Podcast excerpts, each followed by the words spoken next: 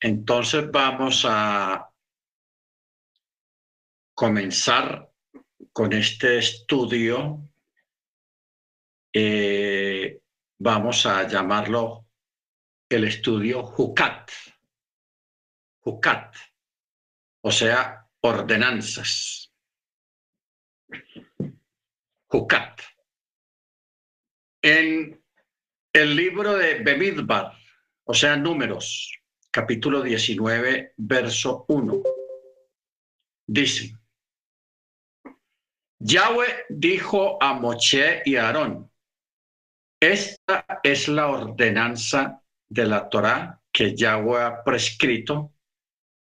Dile al pueblo de Israel que te traiga una vaca bermeja joven, sin falta ni defecto, y que nunca se le haya puesto un yugo. Bueno. Eh, hay algo, hermanos, eh, que muy poco se sabe acerca de la Torá, en el sentido de que los mandamientos están divididos en cuatro secciones. En cuatro secciones. Si nosotros miramos atentamente allá en Génesis capítulo veintiséis,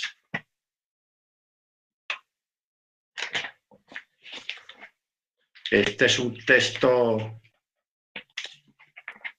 tenaz.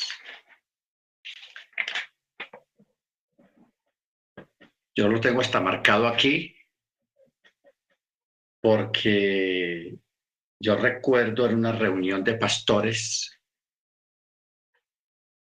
sí, en el Instituto Bíblico, donde yo daba una clase de teología y de exégesis a los pastores. Y recuerdo que dentro de esa clase yo les había dicho a los pastores, a los hermanos, de que la, la ley ya existía en Génesis, en el libro de Génesis, o sea, antes del Sinaí. Entonces uno de los pastores, un presbítero de ahí, de, de, la, de un área de los Estados Unidos, se pone en pie con un resorte, con voz disgustada: hermano Germán, usted tiene que demostrar eso por la Escritura. La ley solamente comenzó en, en el monte Sinaí. Eso que usted dice no está bien. Entonces yo le dije al hermano: pues hermano, dejemos, espere, esperemos yo termino la clase, y, y antes de terminar la clase yo le digo el texto. Hmm. Y yo seguí dando la clase para no interrumpir la clase. Ya cuando calculé de que ya iba a terminar la clase que estaba dando, ahí sí paré y le dije al mismo hermano que me hizo la interpolación, porque eso es lo que hizo el hermano, se llama interpolación, interpelar, que eso no es malo. O sea, la, la interpelación es muy buena y muy necesaria para tanto para el maestro, para el que está enseñando, como para los que están escuchando la enseñanza. ¿Por qué? Porque a veces hay personas que no entienden algún tópico, alguna parte, están confundidos, entonces tienen el valor de ponerse en pie y interpelar. Hermano, yo creo que eso no es así, o no me parece, ¿por qué no nos explica mejor? O lo que sea. O que no esté de acuerdo con, lo, con, con el tema que se esté planteando. Entonces, esa, esa, ese acto se llama interpelar. Pelar, una interpolación. Entonces, al hermano que hizo esto, al pastor que hizo esta interpolación, yo le dije que se pusiera en pie y leyera con voz fuerte Génesis veintiséis, cinco. Todo el mundo, todos los que estaban ahí, abrieron los ojos. Porque ustedes saben, los que estuvieron en la iglesia cristiana saben que allá se enseña de que la ley comenzó en el Sinaí. y que la época de Génesis es la época de la inocencia, la época de los patriarcas, etcétera, etcétera. Pero que eso, la ley allá en Génesis, no, no, no, no. Pero mire usted, entonces el hermano comienza a leer Génesis veintiséis, cinco, que dice, por cuanto Abraham oyó mi voz, guardó mi precepto, mis mandamientos, mis estatutos y mis leyes. Cuando ya él iba en estatutos y leyes, ya la voz al hermano se le estaba yendo. O sea, se puso nervioso porque estaban aterrados y él mismo estaba aterrado de que este texto esté en Génesis veintiséis y que esté hablando de lo que vamos a hablar en esta noche, de la distribución de la Torá. Precepto, mandamientos, estatutos y leyes. La palabra estatutos es lo mismo que ordenanza. Ordenanza. Eh, esta palabra está en, bueno, en Números capítulo diecinueve, donde dice, esta es la ordenanza de la Torá que Yahweh ha prescrito. Dile al pueblo de Israel que traiga una vaca bermeja joven, o sea, una vaca roja. Una vaca roja joven sin falta ni defecto y que nunca se le haya puesto yugo. O sea, nunca le hayan puesto a trabajar. La vaca roja. Cuando leemos el texto en hebreo, eh, está la palabra Chukat.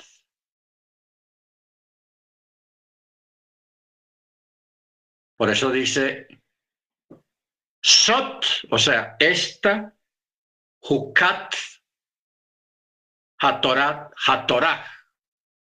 Esta es la ordenanza de la Torá. Sot, Chukat, Hatorá. Bueno. Aquí tenemos, hermano, en este texto. Vamos a mirarlo en...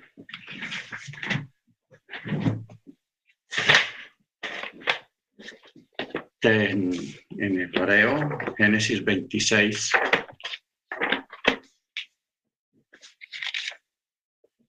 cinco dice, porque Abraham obedeció mi voz, guardó mi custodia, mis leyes, mis decretos y mis enseñanzas. Ok. Eh...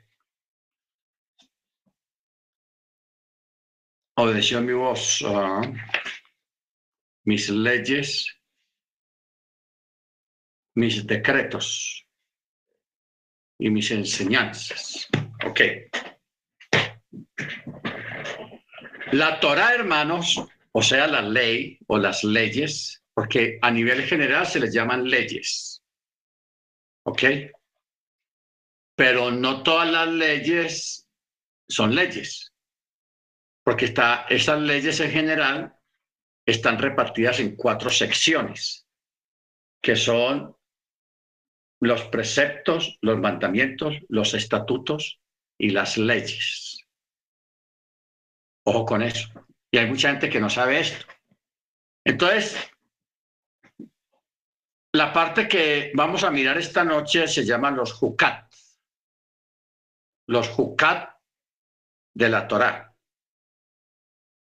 Aquí en este caso está hablando de la vaca roja. La palabra Huk, los Hukim, en plural se dice Hukim. La palabra Huk quiere decir mandamiento que no tiene explicación. No tiene explicación. O sea, que es un misterio todavía. Entonces, para entender esto, lo que el Eterno nos quiere enseñar en esta noche es que en este caso hay dos clases de mandamientos, los Hok y los Mishpat. Los Hukim son aquellos mandamientos difíciles o imposibles de entender, sobre cuál es el propósito para los que fueron ordenados.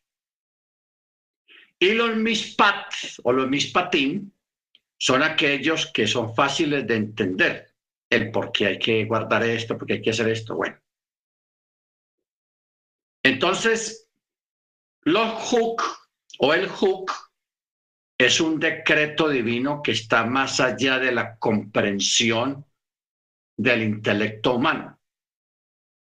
No quiere decir que sea una ley racional de ninguna manera. El hecho de que la gente no la entienda no quiere decir de que es una ley irracional. No, al contrario.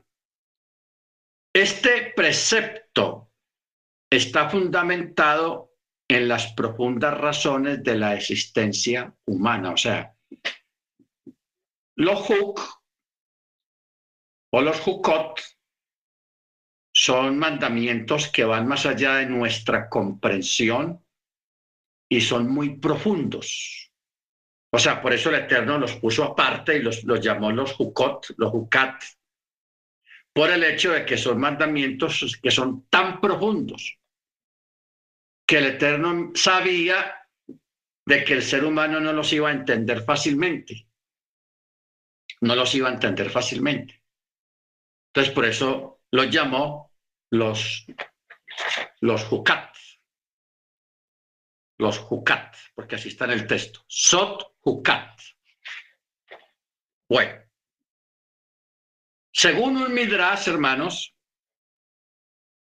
existen cuatro preceptos que las naciones objetan por no entenderlos y por lo complicados que son en su aplicación, que son, es complicado. Primero, el Yibum. ¿Qué es el Yibum? El Yibum es el, el, el, el Hukat que habla el por qué casarse con la esposa del hermano fallecido en caso de que no haya dejado descendencia, el levirato. Es un misterio. ¿Ok? Claro, uno puede sacar midrases y algunas explicaciones, y yo tengo algunas explicaciones acerca de eso. Alguna vez estuvimos tratando algo sobre eso, el por qué.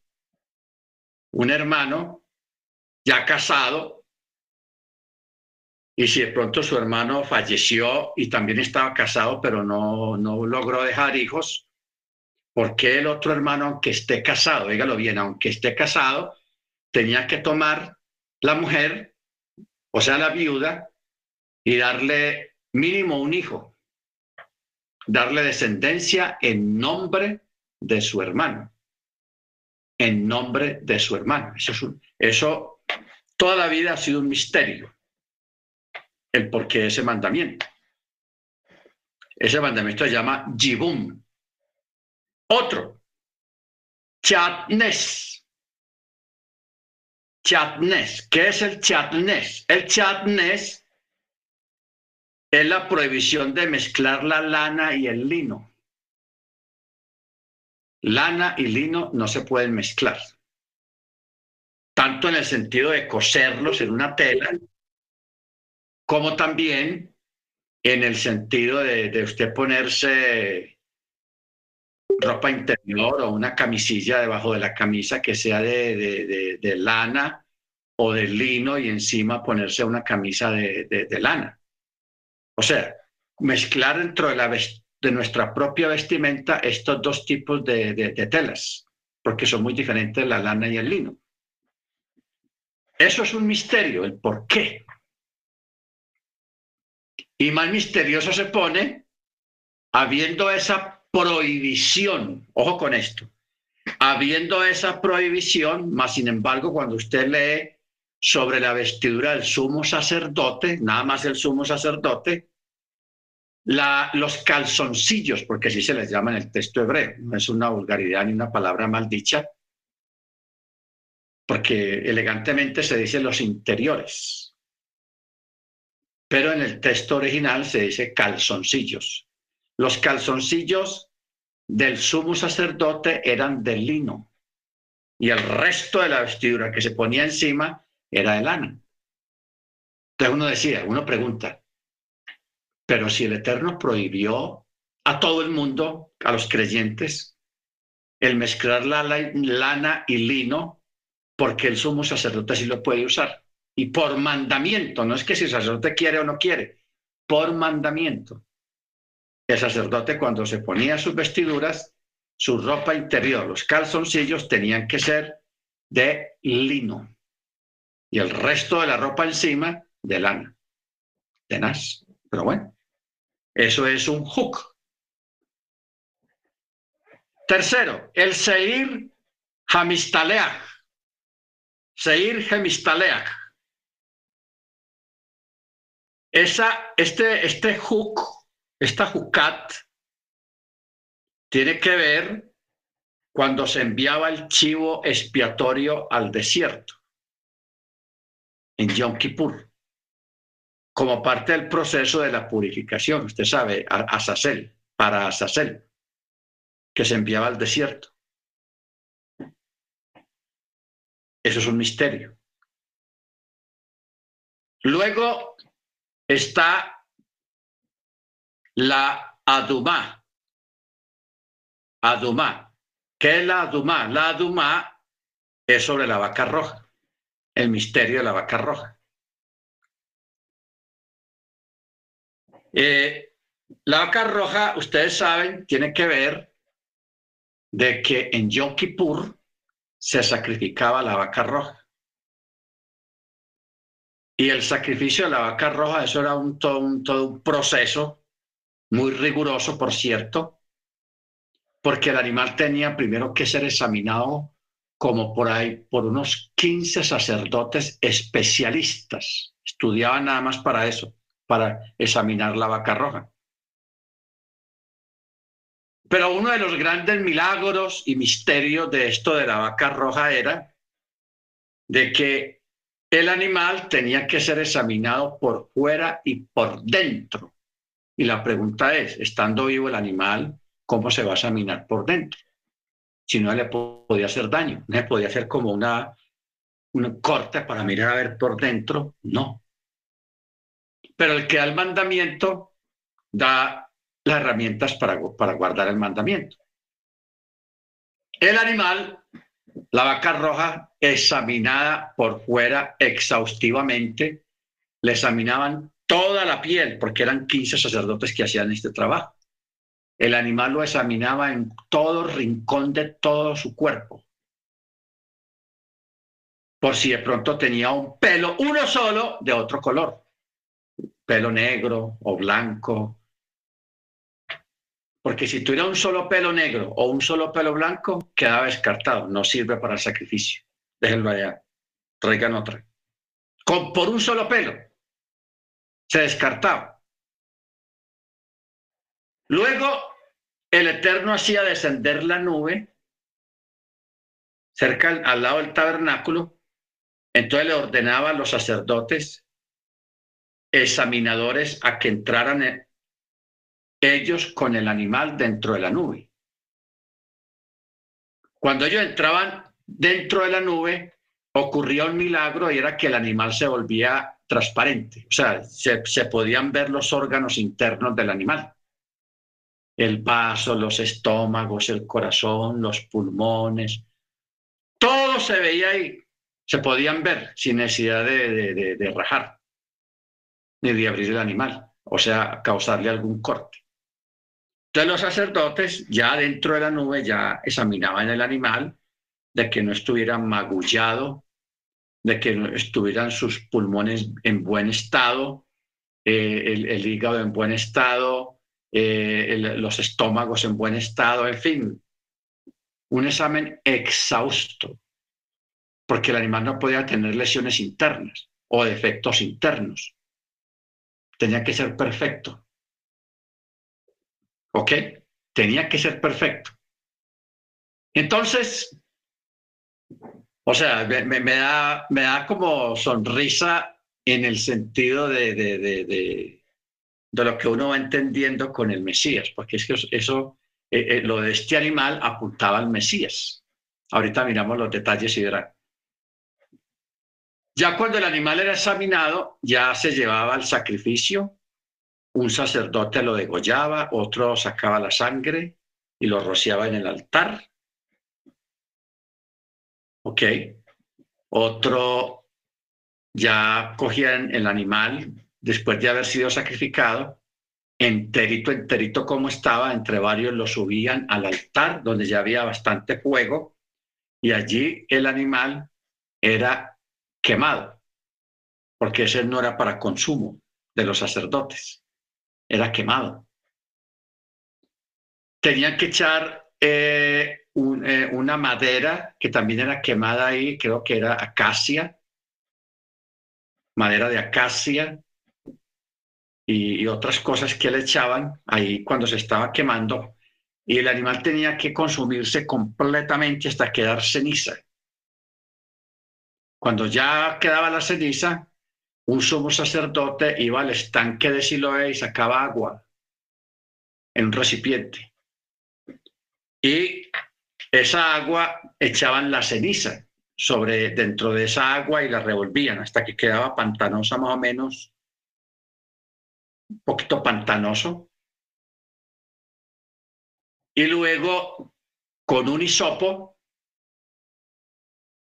el sumo sacerdote, ya esto no era un sacerdote, sino el sumo sacerdote, iba y purificaba el altar, purificaba el templo, lo rociaba aparte de eso en el lugar santo, y luego rociaba al pueblo que estaba ahí, porque era Yom Kippur, y estaban todos en ayuno.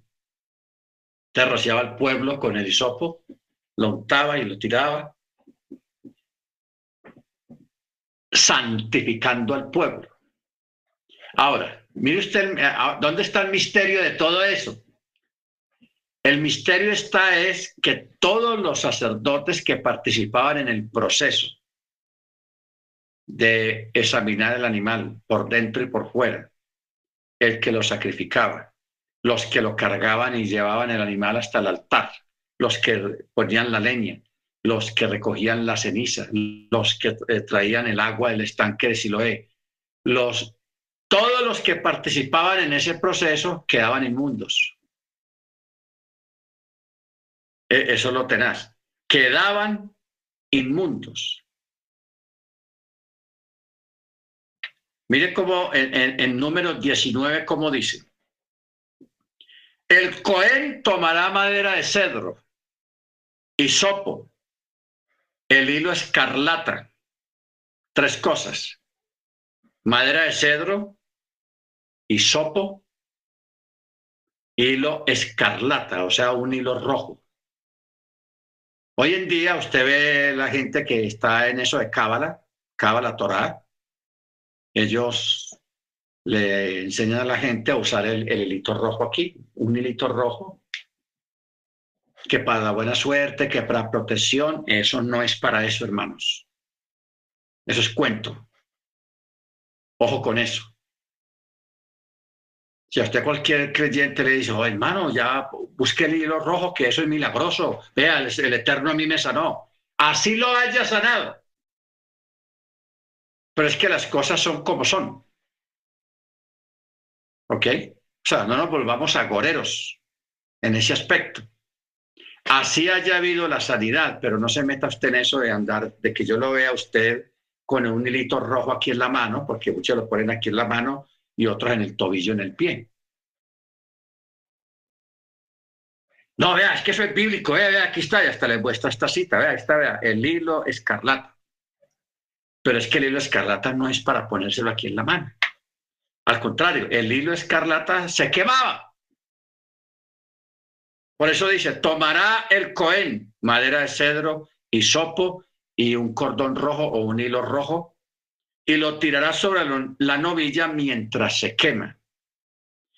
Entonces mire aquí lo, lo otro. Entonces lavará sus ropas y asimismo en agua, después de lo cual él puede volver a entrar al campamento. Pero el cohen permanecerá inmundo hasta el anochecer. La persona que quemó la novilla lavará sus ropas y a sí mismo, pero él permanecerá inmundo hasta el anochecer. Eh, un hombre que esté limpio, tiene que estar limpio, es el que recoge las cenizas de la novilla y las guardará fuera del campamento en un lugar limpio. Serán guardadas para la comunidad del pueblo de Israel para preparar agua para la purificación del pecado. Y el que recoja las cenizas de la novilla también lavará sus ropas y estará inmundo hasta el anochecer. Todos los que participaban en el proceso quedaban inmundos. Entonces, mire usted, el, el sacerdote está rociando al pueblo, lo está purificando, lo está santificando. Mas, sin embargo, él, que, que es limpio y que está haciendo ese proceso, queda inmundo. Como si hubiera tocado algo inmundo, pero no, está tocando algo que es sagrado, que, que antes se, usaba para, se usa para purificar. ¿Por qué queda inmundo? Es un misterio. Es un misterio, es un huk. ¿Ok? Por eso dice, toda persona, así estuviera limpia, que tuviera contacto con el agua de la purificación, quedaba inmunda. Quedaba inmunda. Eso es impresionante, hermanos. Eso es algo tenaz. Muy bien. Dice el texto, esta será una regulación permanente para ellos. La persona que rocía el agua para la purificación lavará sus ropas, y cualquiera que toque el agua para la purificación eh, quedará inmunda hasta el anochecer. Pero esa agua, cuando caía sobre un inmundo, quedaba limpio. Quedaba limpio.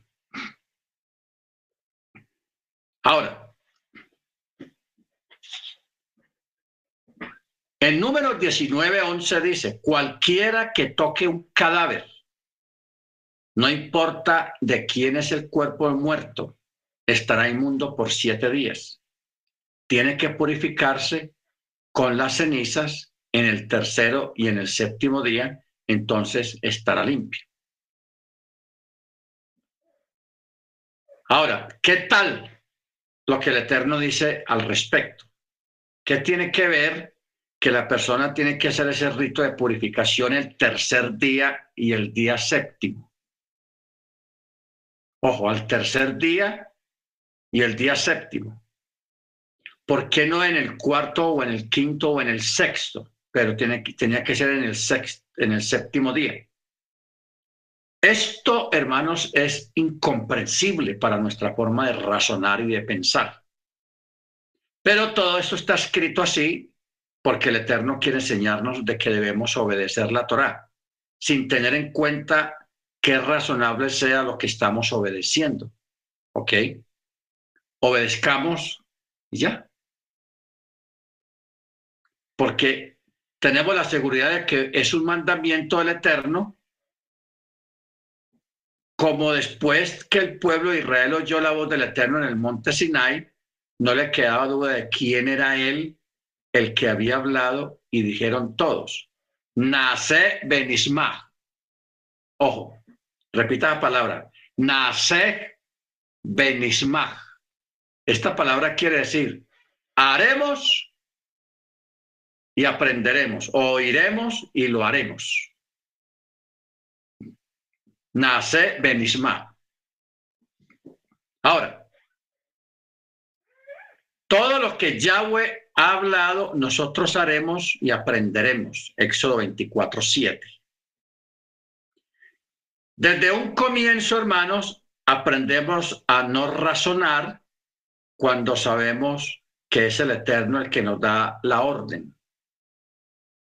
Aprendemos los propósitos que Él tiene cuando hacemos lo que Él nos dice. En eso debemos de diferenciarnos de las demás naciones, quienes primero aprenden y después hacen. Y es la verdad. En nuestra cultura y en todos los pueblos occidentales, primero la gente va a la escuela, y aprenden y luego hacen lo que aprendieron. Pero con las cosas del Eterno, al contrario, primero obedecemos y luego aprendemos lo que hemos obedecido. Aprendemos para qué luego, para entender lo que hemos ya obedecido. ¿Vamos entendiendo? Ya obedecido. ¿Por qué? Acuérdense que hay un texto muy interesante donde dice, porque el obedecer es mejor que los muchos sacrificios. Ojo, el obedecer es mejor que los muchos sacrificios. Primero, obedezca. Y después usted va a entender lo que está obedeciendo. ¿Ok? Claro, nosotros pertenecemos a una cultura donde primero preguntamos y preguntamos, y para hacerlo preguntamos, para estar bien seguro y, y estar como bien convencidos, y queremos entender todo primero, y cuando ya entendemos como que ya sí, ya vamos a obedecer, y así vivimos nosotros, hermanos. Esa es nuestra cultura. Pero mire usted, mire usted cómo hemos saltado algunas cosas y no hemos caído en cuenta de que eso ya lo vivimos nosotros. ¿En qué sentido? A los niños. A los niños se les dice, no haga aquí, no haga esto, cuidado con esto. Se le da un montón de advertencias, pero usted no le pierde tiempo al niño explicándole el por qué no haga eso, porque el niño no entiende todavía. El niño no entiende. Si usted pone a darle unas explicaciones profundas al niño acerca del por qué no puede meter el dedo allá en el tomacorriente, el niño sabe qué quiere decir la palabra electricidad. ¿Por qué no puede ponerle la mano allá al fogón cuando está prendido? El niño no sabe qué es electricidad, qué es energía. Usted solamente le dice, no toque eso porque se quema. Y hay niños que tocan porque quieren saber qué quiere decir la palabra quemar, porque no saben qué es quemarse. Entonces, ¡pop!, van y ponen la mano y, y claro, se pegan su quemón y ya por experiencia propia ellos saben que eso no se puede tocar. Pero ya eso es otro, otra forma de, de, hacerla, de entender las cosas. En este caso, el obedecer el mandamiento, basado solamente en la obediencia y en la fe, eso es lo que el Eterno busca de nosotros. Mire usted, hermano, cómo el Eterno nos ama de verdad y nos entiende, porque Él entiende nuestra naturaleza, de que Él la misma Torá, los mismos mandamientos, las mismas leyes, la, la repartió en cuatro secciones como para que entendiéramos.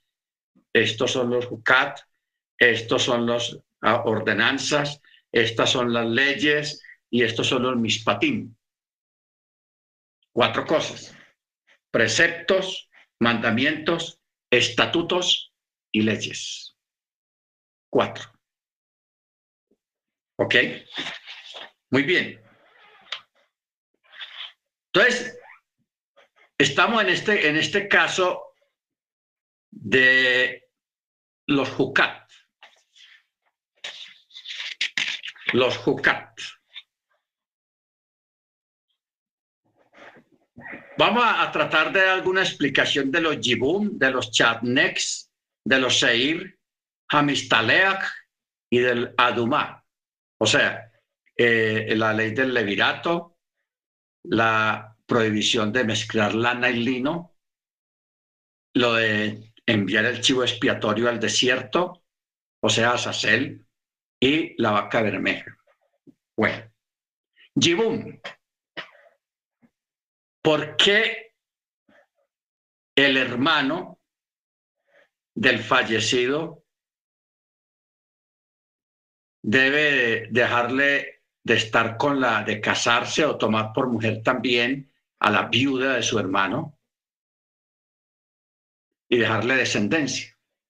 ¿Por qué? Bueno, sucede y pasa, hermanos, como hemos dicho anteriormente en algunos apartes, que la escritura habla mucho acerca, hay varios textos, no es uno solo, sino varios, cuando dice, de quien toma nombre todos los que están en los cielos, en la tierra y debajo de la tierra. Y o, otro que dice, de las familias que están en los cielos, en la tierra y debajo de la tierra. Luego, cuando muere alguien importante, un personaje bíblico, un justo, siempre dice, y murió fulano de tal y fue reunido con su familia o con sus padres o con los padres, con su familia. Entonces uno dice, ah, la cosa, el, el asunto de la eternidad y del reino tiene que ver con familias. Y nosotros formamos parte de esa cadena fam de familia que viene de allá, pasa por nosotros y sigue hacia adelante. Y esa es una familia. Usted viene, usted es estirpe de una familia. ¿Ok? De una familia. Entonces, ¿qué pasa? Cuando una persona, un varón, porque esto es para los varones. Cuando un varón no deja hijos, no tiene hijos, eso es grave. ¿Por qué? Porque parte, corta o crea un vacío en, en, en la cadena familiar. Porque usted ve, ah, que el, el tatarabuelo, el bisabuelo, el abuelo, mi, mi papá, yo...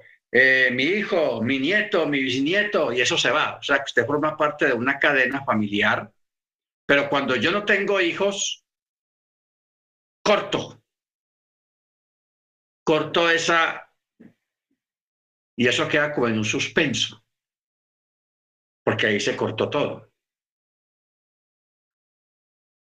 Y, eso, y esa cadena debe de seguir. ¿Ok? Debe de seguir la cadena. ¿Por qué? Porque nosotros formamos parte de una familia. Usted forma parte de una familia. Y usted viene con, con, esa, con esa herencia, con esa cadena genealógica que, nos, que no se debe de cortar. No se debe de cortar. Entonces, cuando un varón... Estamos hablando de los varones. Cuando un varón no tiene hijos, está cortando su descendencia y está cortando la cadena. Ese eslabón que va hacia la eternidad. Porque como hemos hablado mucho... Ah, no, pero antes de llegar ahí, vayamos a lo, a lo, de, a lo de la viuda. El varón se casó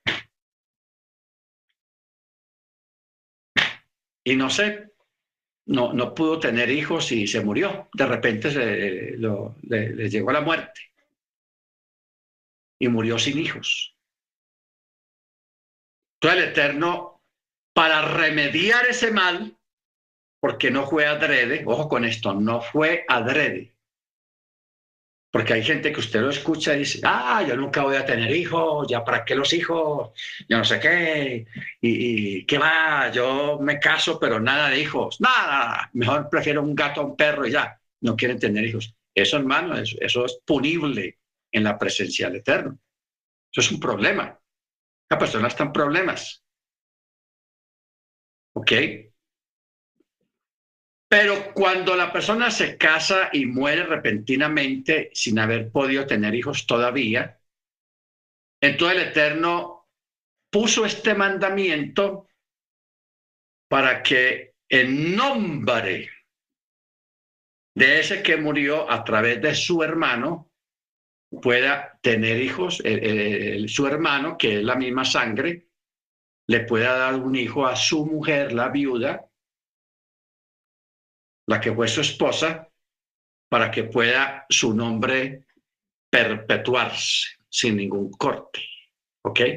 Para que su nombre se perpetúe sin corte, sin ese vacío. Bendito sea el nombre del Eterno. ¿Por qué? ¿O cuáles son las excepciones? Si, por ejemplo, era hijo único y se murió, pues ya sí no hay nada que hacer, porque también vienen las, las preguntas. Bueno, ¿y si es hijo único, qué? No tiene hermanos. No se puede hacer el, el, el, el, el Yibum, no se puede. Infortunadamente, pues hasta ahí llegó la, el asunto. Pero si tiene un hermano, o si tiene hermanas, que él sea el único varón en la familia, y solamente quedó con hermanos, pues no se puede. No, no se puede hacer eso, tiene que ser un hermano varón. ¿Ok? Claro, lo que yo estoy diciendo o explicando acerca del Yibum no es definitivo, no es que tiene que ser así. La, la, la, la explicación que se está dando a, este, a esta Chukat no es definitivo. Estamos tratando de acercarnos a través de un Midrash el por qué este mandamiento. Porque ¿cuál es el detalle, hermanos? En la eternidad, todas las tribus van a aparecer allá, empezando por cada uno: Rubén, Simeón, Judá, Joseph, Naftalí, Dan. O sea, allá en la eternidad, en el reino, van a estar en la cabeza de arriba los, los patriarcas, los, los doce, las doce tribus, o sea, los doce hijos de Jacob, y de ahí un grupo gigantesco de millones y millones de personas que descienden. A ver, los descendientes de Simeón, aquí están. Los descendientes de Dan, aquí están. Los descendientes de Zebulún, ahí están millones y millones de personas que descendieron de él. ¿Ah? Ahora, ¿por qué esto así, hermanos? ¿Y cómo lo corroboraba? Acuérdense que en el libro Apocalipsis habla de la, de la, de la, de la nueva Jerusalén, el templo celestial, que también tiene doce puertas. Y cada puerta está marcada con el nombre de uno de los hijos de Jacob. La puerta de... Y todas en el orden de nacimiento. De Rubén, Simeón, Isahar, Gad. Todos ahí. Entonces, en la eternidad, cuando la gente vaya a entrar a adorar al rey, usted no entra por la puerta que usted le dé la gana. No, porque usted está identificado. Ah, no, yo de la, de, ahí me toca tal puerta porque yo soy descendiente de Naftalí. Me toca por ahí. Por ahí va a entrar usted, sus hijos, su papá, su mamá, sus descendientes, sus ascendientes, todos van a entrar por ahí, porque esa es su puerta, esa es su lugar. Y por la otra puerta, los de, de Joseph, de Dan, de, de Benjamín y todo eso, cada uno va entrando, ascendientes van entrando. Entonces, de ahí es donde surge la palabra familias. Ahora, si aquí hubiera un cristiano, dirá: ah, no, nosotros tenemos otra puerta aparte. Por eso el cristianismo está embolatado. Porque para el cristianismo no hay puerta. Ahí en Apocalipsis, en esa parte donde habla de las puertas, ahí no hay una puerta que diga: por aquí entran los cristianos. No. Todo es tribus. Tribus. Por eso es muy importante entender la enseñanza de las dos casas. La casa de Yehudá y la casa de Efraín, o la casa de Israel. Okay. La casa de Yehudá se compone de Judá y Benjamín. Y la casa de Efraín, o la casa de Israel, son las otras diez tribus. Entonces, ahí entendemos el por qué eh, Manasés, o sea, los dos hijos de, de Joseph en Egipto, fueron el por qué Jacob se los quitó a, Yo, a Joseph ¿Y qué le dijo? Estos dos muchachos míos son. Son míos. Ok, entonces usted diría, ah, entonces ya no son doce tribus, sino trece tribus. Mm. Acordémonos que Manasés eh, reemplazó a Dan, o fue incrustado con Dan. En este caso, se incrustó con Dan.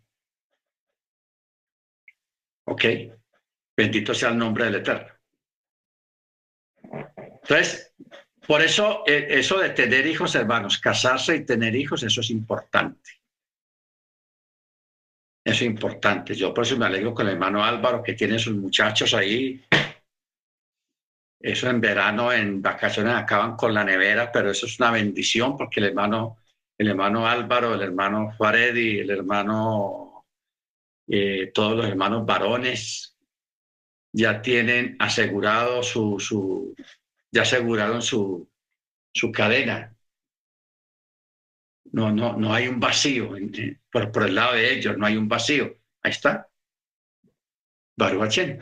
Lo que tienen que hacer sí es instruir a sus hijos en el sentido de que se casen y tengan hijos. Mijo, los nietos, a ver, mijo, yo quiero nietos. Haga presión. ¿Ok? Usted quiere nietos. Porque... cuando es un descanso ya tener hijos varones. Bueno, primer descanso. Pero ya hay otro dolor de cabeza de que esos muchachos crezcan y tengan hijos también. ¿Ok?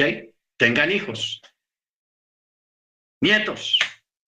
Entonces dice, ah, bendito sea el Eterno.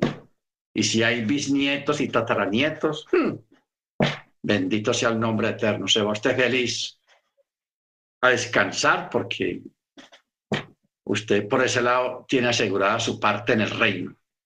¿Ok? Baruch Hashem. Bueno. El chanetz. La prohibición de mezclar lana y lino. Este sí está complicado. La prohibición de mezclar lana y lino. Pero bueno, hay que hacer un Midrash.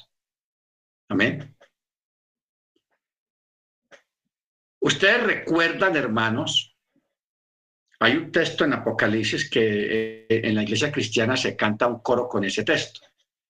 Y a su esposa se le ha concedido que se vista con, lana, con lino fino, lino blanco y resplandeciente. Bueno, ese texto está en Apocalipsis.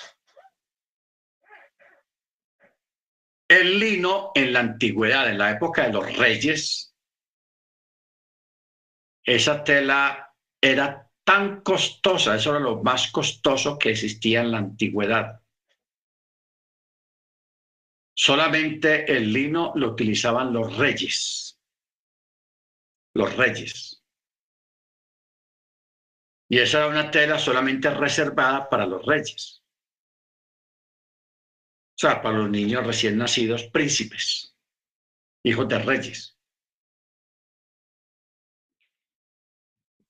Por eso es que el evangelista, o sea, Yohanan, el que escribió el libro de Apocalipsis, menciona en este texto allá en Apocalipsis, donde dice que la, la novia, la, la Keilá, está vestida de lino blanco, resplandeciente, porque esa fue la vestidura que recibió el rey. ¿Ok? Del rey. ¿Quién es el rey? Yeshua. Él es el rey de reyes, señor de señores. Entonces él nos concedió a nosotros para que reinásemos con él. ¿Por qué a nosotros reinar con él? Porque nosotros somos el cuerpo del Mesías. Entonces él nos cubre con el lino que lo cubre a él, el lino real que lo cubre a él, nos cubre a nosotros también. ¿Ok? Por eso también, cuando los tales magos, aquellos cuando nace Yeshua, ellos, acuérdense que ellos llegaron primero que los pastores. que estaban pastoreando en las vigilias de la noche. Ya cuando los pastores llegaron, ya los magos, los famosos astrólogos, o ast sí, astrónomos ya se habían ido. Ya se habían ido. Entonces llegaron los pastores. ¿Y qué encontraron los pastores? ¿Y qué le dijeron los ángeles a los pastores? La señal de que habéis hallado al niño que es, al rey que ha nacido, es de que está envuelto en lino blanco. Yo no sé por qué los traductores cambiaron la palabra y pusieron la palabra pañales. La palabra pañal no existía en esa época. Esa palabra es nueva, es moderna. Pañal, ¿cómo así que pañal? Pero así quedó en las Biblias. Pero en el texto original dice, encontraréis al niño envuelto en lino. ¿Por qué? Porque nació un rey. Y por eso los mercaderes o, o, o estos astrónomos, ellos les llevan lino porque ellos sabían que había nacido un rey, un príncipe.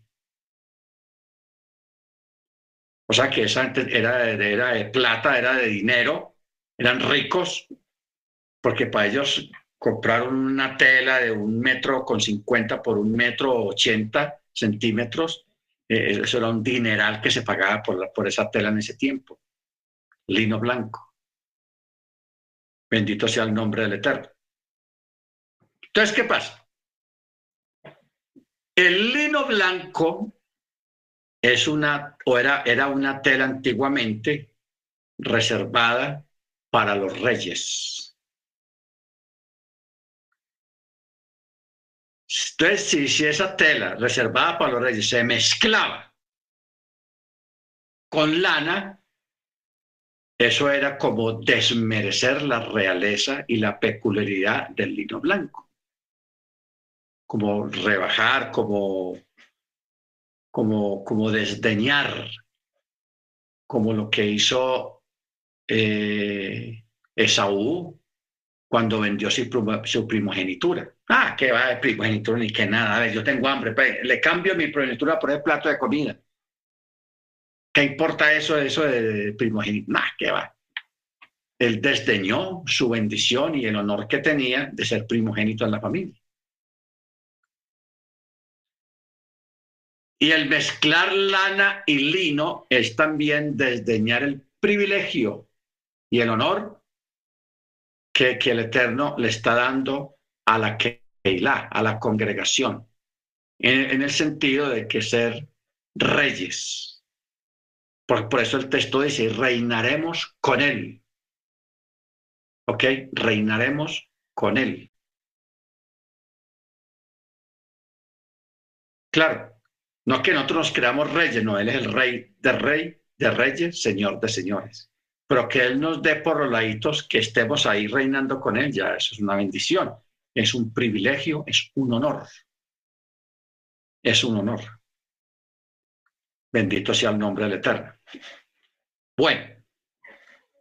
El sa'ir hamishtale'ach. Enviar el chivo expiatorio al desierto, Azazel. Así se llama, Azazel.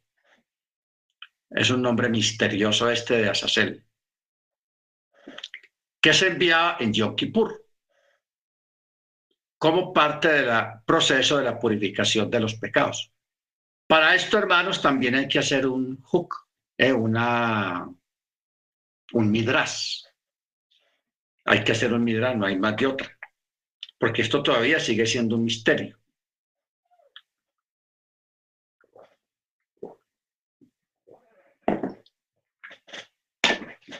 ¿En qué sentido va el misterio? En el sentido, hermanos, o, o el Midrash más bien, se va en el sentido de que estaba apuntando al Mesías, al Machayah. Al Mesías. ¿Por qué al Mesías? Porque el Mesías, aunque él es el Cordero de Elohim que quita el pecado del mundo, él no fue sacrificado en el templo. Que por ley, siendo que era cordero, no chivo, Ojo con esto. Él mismo se llamó, he aquí, el, Juan lo llamó y dijo, he aquí el Cordero de Elohim que quita el pecado del mundo. Juan nunca dijo, he aquí el chivo expiatorio que quita los pecados del mundo. No, Juan no dijo así. Yohanan dijo, he aquí el Cordero. Y todo cordero tenía que ser sacrificado en el templo. Entonces Yeshua técnicamente tenía que ser sacrificado en el templo. Mas, sin embargo, él fue sacado fuera. A él lo sacrifican fuera del campamento. El chivo o Azazel era sacado fuera de la ciudad y lo dejaban ir al desierto.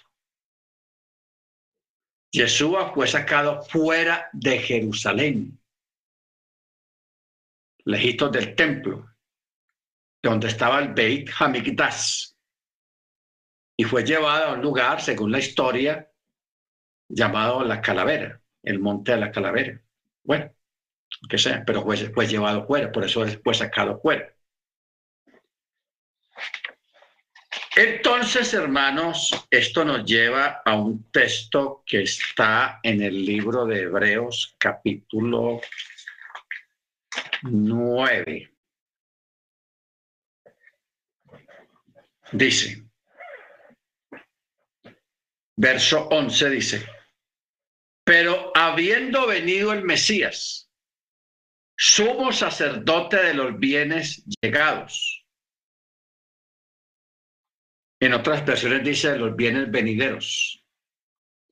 Por medio de un mayor y perfecto tabernáculo, no hecho por manos, es a saber, no de esta creación, ni por medio de la sangre de machos cabríos, ni de becerros, sino por medio de su propia sangre entró una vez por todas en el lugar santísimo, habiendo asegurado eterna redención.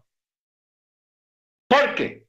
Si la sangre de los machos cabríos y la de los toros y la ceniza de la becerra rociada a los inmundos santifica para la purificación de la carne, ¿cuánto más la sangre de Machía, quien mediante el Ruach eterno se ofreció a sí mismo sin mancha a Elohim, limpiará nuestras conciencias de las obras muertas para servir al Dios vivo? Ahora,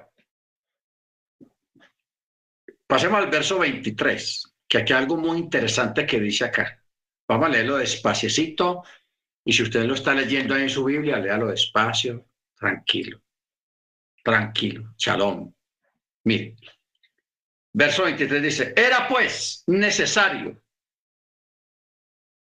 que las representaciones de las cosas celestiales, este texto es muy profundo, Era pues necesario que las representaciones de las cosas celestiales fueran purificadas con estos ritos. ¿Cuáles ritos? La becerra, la sangre de los machos cabríos, los toros, la ceniza, todo eso.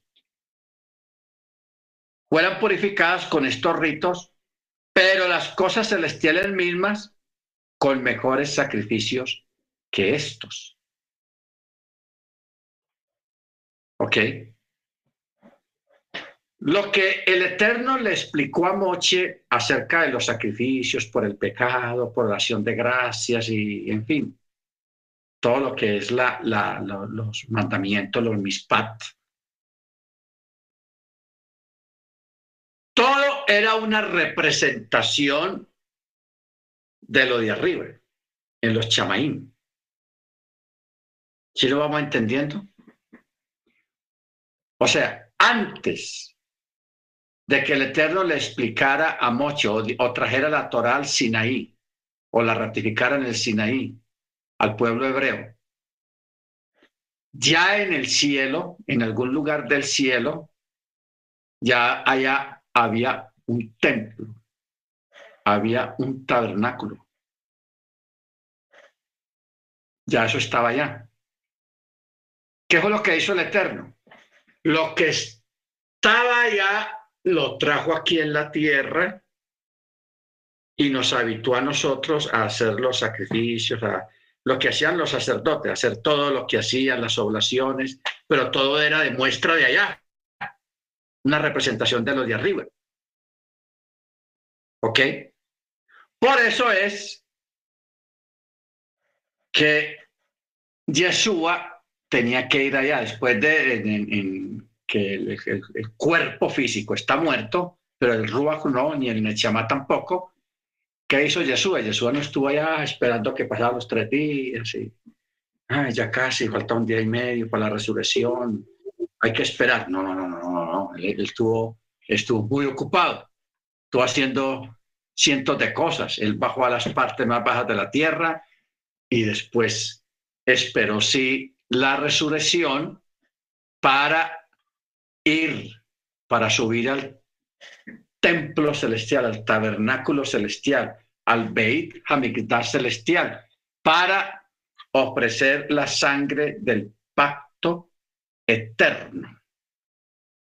¿Ok? La sangre del pacto eterno. Por eso dice en el verso quince, por tanto, Yeshua, el mediador de un pacto nuevo, para que, habiendo ocurrido una muerte para la remisión de las transgresiones cometidas durante el primer pacto, los que han sido llamados reciban la promesa de la herencia eterna. ¿Ok? Ahora, por eso, claro, ya lo habíamos explicado alguna vez, por eso es que cuando Miriam y las otras mujeres fueron de madrugada, antes de que amaneciera, a la tumba, ellas vieron que la piedra estaba corrida, era una piedra gigantesca, y apareció alguien ahí, pero como estaba oscuro, ella no lo distinguió y le dijo, Señor, ella pensaba que era el hortelano, el que se encargaba de los, de, de eso, de eso por ahí. Señor, ¿qué, qué pasó? Usted no sabe dónde pusieron el cuerpo de, de, de, de, de, del Señor, mire que, que no está, la tumba está vacía, ¿qué pasó? De un momento a otro ella lo distingue, él, él como que le habló y ella distinguió la voz. Entonces cuando ella se da cuenta que es Yeshua, pues es un susto bien tenaz porque ella, ella misma lo había enterrado hace tres días. ¿Cómo está vivo? Está parado ahí, está hablando con ella. Entonces ella trata de tocarlo. Adoni, porque esa es la palabra que ella dijo, Adoni, mi Adoni. Trató de tocarlo, pero Yeshua le dice, no me toques, porque aún no he subido. ¿A dónde tenía que subir? Esto que está hablando acá. Al Beit Hamikdash celestial, al templo celestial, al tabernáculo celestial, porque él tenía que ir allá, porque allá también hay un altar, allá también hay un lugar santo, allá también hay un lugar santísimo. Él tenía que pasar por el altar de allá, de ese templo, entrar al lugar santo y luego seguir al lugar santísimo y rociar su propia sangre ahí en el lugar santísimo, que esa ya, esa, ya esa sangre se le llama la sangre del pacto eterno. La sangre de los animales era un pacto temporal que solamente cubría el pecado, lo ocultaba, lo tapaba, pero ahí estaba, ahí estaba. Pero la sangre de Yeshua quitó de raíz esa mala visión del pecado delante del Eterno. Entonces lo quita de raíz, lo saca, no lo tapaba. Entonces era una sangre, por eso se le llama la sangre del pacto eterno. Bendito sea su nombre. Baruch Hashem.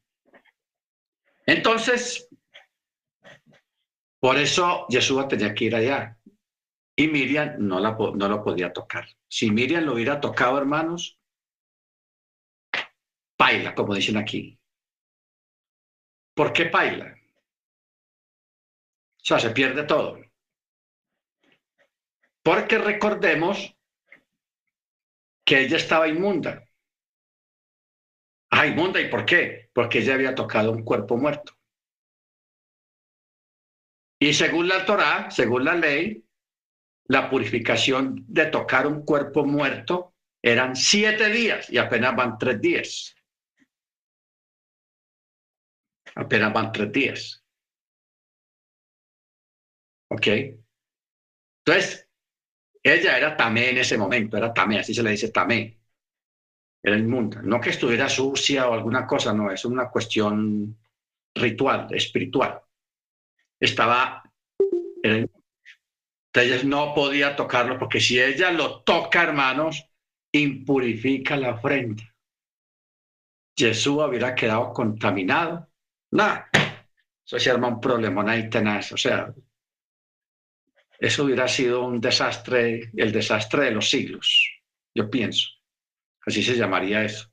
Por eso Yeshua, él no se deja tocar. No me toques, porque aún no he subido. Entonces, por eso es que Pablo acá, el que escribió aquí en, en Hebreos nueve, doce dice, ni por medio de la sangre de machos cabríos ni de becerros, sino por medio de su propia sangre, entró una vez por todas, solamente una vez, en el lugar santísimo, habiendo asegurado eterna redención para los que creen. Una vez. ¿Ok? Bendito, porque Yeshua no entró a ese templo que había en Jerusalén, no. Él entró fue al de arriba. Fue al templo de arriba, porque arriba hay un templo. Y Moshe lo vio, porque Moshe estuvo allá, el, Señor, el Eterno lo llevó allá. Cuando el Eterno le estaba explicando a Moshe algunos utensilios del templo, él no entendió porque el Eterno estaba hablando de, de cosas desconocidas en esa época, como la menorá. Eh, algunos objetos eran desconocidos para Moshe. Entonces, ¿qué hizo el Eterno? Los llevó, los llevó allá y le mostró. Y le dijo, así como ves esto acá, así lo vas a hacer. Entonces ya Moshe ya tuvo una idea de lo que tenía que hacer. Bueno, eh, por eso, hermanos, eh, este misterio de, de, de, de, de Azazel, por eso Yeshua es sacrificado fuera de Jerusalén, fuera del templo. Baruch Hashem. Bueno, y la Adumah, o sea, la vaca roja, la vaca bermeja, ya esto sí es una cosa impresionante, porque a Yeshua, cuando usted lea bien esa, eh, detenidamente los evangelios en la parte de, de las torturas, de lo que le hicieron a, a Yeshua, siempre usted va a ver la palabra examinar. Porque en esa época a, las, a los reos, a los condenados, los examinaban. O sea, los ablandaban con los latigazos. Hoy en día, los gobiernos malos cogen un preso y si le quieren sacar en un interrogatorio lo torturan para sacarle información o para que diga la verdad. Torturan a la persona. Las torturas más impresionantes, los vejámenes más terribles, para que dijera la verdad. Antiguamente, la palabra que se utilizaba no era interrogatorio o tortura, sino examinar. Entonces, cuando cogían un reo, primero lo ablandaban. Y la ablandada no era de que, no, hombre, hombre, hable a ver, hombre, diga la verdad. No, no era una sobándole el hombro. Mm. Era a latigazo limpio. Y el látigo romano no era cualquier cosa. Según la ley, los que hablamos estos días, a un reo solamente se le podían dar máximo cuarenta latigazos. No podían pasar de ahí porque ya eso era tortura o ya eso era injusto. Ya eso era no tener misericordia de, de, de la persona. Claro, hablamos de eso en el sentido de que a Pablo, para darle más duro a Pablo, contaban hasta treinta y nueve y luego comenzaban uno, dos, tres, cuatro, otra vez comenzaban a contar, o sea, le daban más de cuarenta latigazos. A Yeshua lo examinaron. Acuérdese que él fue, recibió latigazos en el patio de Anás o de Caifás y de Herodes, de, de Pilatos. Pilatos también lo mandó a que, a que lo examinaran. Porque, hermanos, usted ya con diez latigazos ya usted suelta la lengua. Porque eso no era una correa de papel higiénico, de papel periódico, no. Eso eran unos, unos látigos, hermanos, violentos, que rasgaban la carne. Eso era una cosa terrible. Que una persona no aguantaba diez latigazos, ya la persona estaba desgarrada completamente. Y a Yeshua le, le llegaron a los cuarenta. Lo examinaron. ¿Qué tipifica ese examen que le hacían a Yeshua a través de, de los latigazos? El examen que le hicieron los sacerdotes, le hacían a la vaca roja. ¿Ok? Allá en la nube. Bendito el Eterno. ¿Qué tipifica la, la nube en el caso de Yeshua?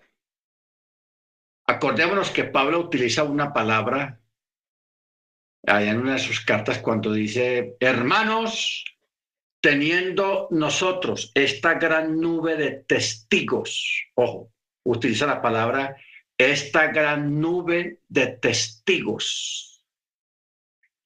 Cuando hay mucha, en, en, ese es un hebraísmo. En la antigüedad, cuando hacía, había mucha gente, se utilizaba la palabra nube. Es que había, eso parecía una nube de gente. Así, y aún todavía hay expresiones así en el castellano. Es tanta la gente que eso se veía como una nube de gente, o sea, mucha gente. Mucha gente. Por eso los teólogos, mire usted qué curioso, los teólogos cristianos, cuando Pablo habla de la venida del Señor, que dice que Él viene en las nubes o en nubes. De muchos teólogos, teniendo este antecedente de nube de testigos, o sea, mucha gente, ellos también dicen de que Él viene con sus santas decenas de ángeles y creyentes. Que Yeshua, cuando venga en su venida gloriosa, Él no viene solo, Él viene con los creyentes. Y son tantos, tantos, porque son millones y millones, que se van a ver como si fuera una nube. Nube. Que eso puede aplicarse también, no, no, no está prohibido, está bien. Está bien. Puede pasar así. Que en la venida gloriosa de, de Yeshua, nosotros vengamos con Él. ¡Guau! Millones y millones. Que desde lejos la gente va a ver como una nube, porque todos traen vestiduras blancas como una nube blanca. Amén. Amén. Baruch Hashem. Ok. Ahora, hagamos una, un pequeño comentario acerca del por qué se impurificaban los que participaban en el sacrificio de la vaca roja. ¿Por qué se impurificaban? Tendríamos que acudir a la ayuda de otros textos donde el Eterno, mire usted el Eterno, el, el, lo profundo que es esto, hermanos. Los sacerdotes, cuando cumplían su horario de ocho horas en el templo, en el Beit Hamikdash, ellos después de que terminaban su turno, tenían que ir a hacer tevilá. Se despojaban de su ropa de sacerdotes y hacían tevilá, o sea, se purificaban. Y uno dice, pero ¿por qué se, hay que purificarse si ellos estaban allá en el templo? Es un lugar sagrado, puro, porque hay que purificarse, hay que purificarse. Luego se ponían otra ropa diferente, ropa de ciudad o ropa de casa, y se iban a, a, a, al campamento de los levitas, donde vivían. Entonces, ¿por qué de esa manera? Porque hay, hay, hay un texto que, que dice para que no santifique a nadie, en caso de que se vaya con su ropa de sacerdote allá a, al campamento de los levitas, que para que ni, ningún, nadie, nadie del pueblo de la congregación de Israel lo toque y sea purificado. O sea, santidad de santidades. Ojo, santidad de santidades. Esto, hermanos, es un, eh, realmente es una cosa muy profunda y es un misterio. El por qué no se puede santificar a otra persona. Se puede bendecir, sí. Dios lo bendiga. Shalom, bendiciones. Eso está bien. Pero santificar a otra persona, no. Lo único, ojo con esto, lo único que santifica a una persona no es que venga otro más santo o que crea que es más santo y lo toque y ore por él, etcétera, etcétera. Entonces ahí, ahí lo va a estar santificando, ¿no? No olvidemos, hermano, eso es un concepto católico y es un concepto cristiano. Porque así lo enseñaron el cristianismo heredado del catolicismo.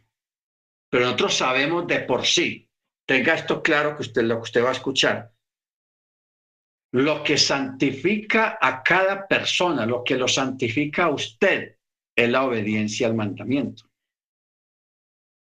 O sea, mientras usted obedezca al mandamiento, usted se está santificando.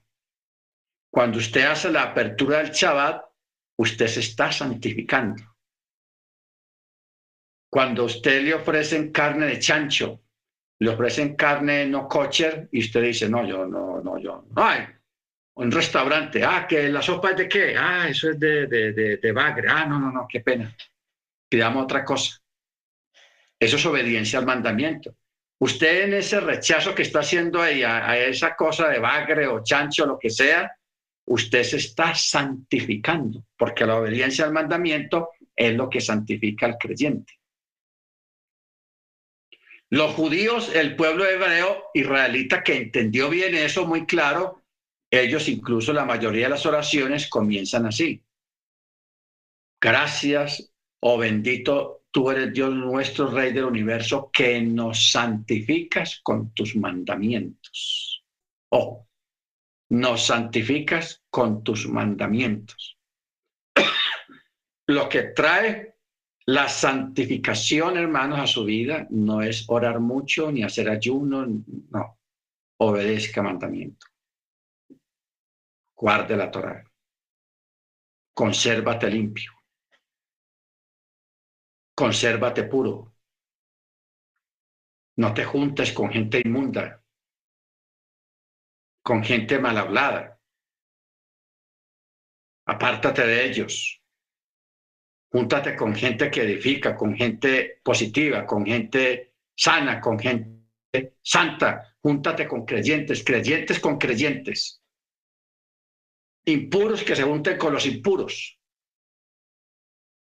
Pero si usted se considera una persona que está en obediencia al mandamiento, júntate con personas que están en obediencia al mandamiento, que están en la misma página que usted está, que tienen la misma esperanza que usted tiene, que tiene la misma fe que usted tiene. Bendito sea el nombre del Eterno, porque eso, eso es lo que trae más santificación. ¿Ok? Eso es lo que trae más santificación. Bendito sea el nombre del Eterno. Entonces, yo sé que hay cosas de pronto que usted no entienda, el por qué la fiesta de Pesach dura siete días, tan largo esa fiesta, no, qué pereza, no, que yo, que una cosa, no, que yo, ¿qué vamos a hacer? Hágalo, celébrelo. Con el tiempo usted va a entender. No trate de pedir explicaciones por qué hay que hacerlo siete días. A ver, explíqueme, hermano, cómo es la cosa, ¿por qué siete días?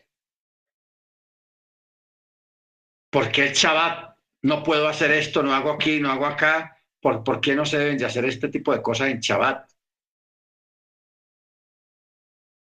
Eso lo, lo obedezca primero y lo entenderás después. O sea, la Torá no es intelectual, no es conocimiento humano. La Torá es conocimiento divino. Y el conocimiento divino está lleno de misterios, está lleno de cosas muy profundas que se van entendiendo con el tiempo. Y ahí es, ojo, de ahí es ese texto tan impresionante que dice, el justo por la fe vivirá. ¿Qué quiere decir el justo por la fe vivirá? Que cuando usted obedece y hace las cosas que manda el Eterno, por fe, sin preguntar mucho, entendiendo que más adelante lo vas a entender el porqué de las cosas, eso es el justo por la fe vivirá. Porque al obedecer mandamiento, para obedecerlo se necesita fe. ¿Ok? Hágalo por fe. Bendito sea el nombre del Eterno. Hágalo por fe. Y verá que honra al Eterno y el Eterno más adelante te va a ir mostrando el porqué de las cosas. ¿Ok? Bueno, hermanos, se nos fue el tiempo. Pero yo creo que el viernes vamos a, a seguir con esto de, de, de, de orar por la fe, o sea, obedecer. Obedecer. El por qué, a entender por qué el Eterno primero le dijo a Moshe, háblale a la roca. Y luego en otra ocasión le dijo, golpea la roca. ¿Por qué primero háblale y luego por qué golpéala? Golpea la roca. Hay que entender por qué. Porque todo tiene un porqué, todo tiene una razón de ser. Amén. Bueno, muy bien. Vamos a, a, a orar, vamos a darle gracias al Eterno por, por esta clase de los Chukat. No olvide. No olvide, hermanos, lo que estuvimos mirando ahora al principio.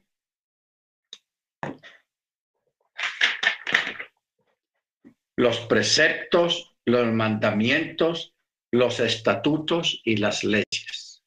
La Torá está dividida en cuatro secciones. Ya en el viernes o el lunes también acabamos de explicar qué son los preceptos, porque apenas estamos en los Chukat. Solamente es lo que estamos viendo, pero no hemos visto las leyes, cuáles son las leyes, cuáles son los estatutos y cuáles son los mandamientos. O sea, los Mishpatim. ¿Qué son los Mishpatim? ¿Ok? Si nosotros entendemos bien eso, hasta podemos hacer un examen. Yo les digo, hermanos, tal y tal mandamiento, ¿en cuál categoría es? ¿Los Chukat, los Mishpatim, los preceptos o las leyes? Entonces, porque tenemos que aprender a distinguir eso. Si a nosotros nos dicen o leemos un texto de un mandamiento, aprender a distinguir qué, qué tipo de mandamiento es. Hasta allá tenemos que llegar, hermanos. Esto es un conocimiento muy importante que debemos, debemos que entenderlo, porque es la manera de entender bien la Torá y de usar la Torá sabiamente y con inteligencia. Amén. Muy bien, hermana Zenia, es tan amable, nos dirige la oración.